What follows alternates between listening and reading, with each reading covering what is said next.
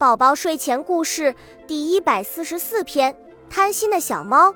有一天，小白猫和小花猫在河边散步，他们走到一座小木桥上，看到河里面有好多肥美的鱼虾，这可把两只小猫乐坏了。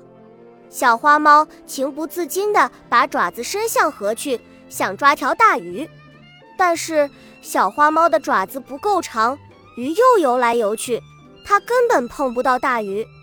心急之下，他就拼命把身子往前探，只听扑通一声巨响，水花四溅，小花猫掉到水里了。小白猫在岸上焦急地大喊，救命呀，救命呀，小花猫掉到河里了。这时白鹅姐姐听到呼救声游了过来，小白猫高高地挥着爪子召唤它。白鹅姐姐听了事情的经过，急忙游到小木桥边，张开翅膀托起了正在水中挣扎的小花猫，把它驮到了岸边。小花猫终于得救了，对白鹅姐姐连连道谢。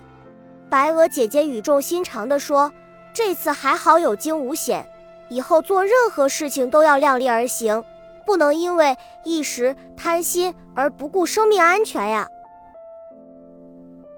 恭喜你又听完3集，欢迎点赞留言，关注主播，主页有更多精彩内容。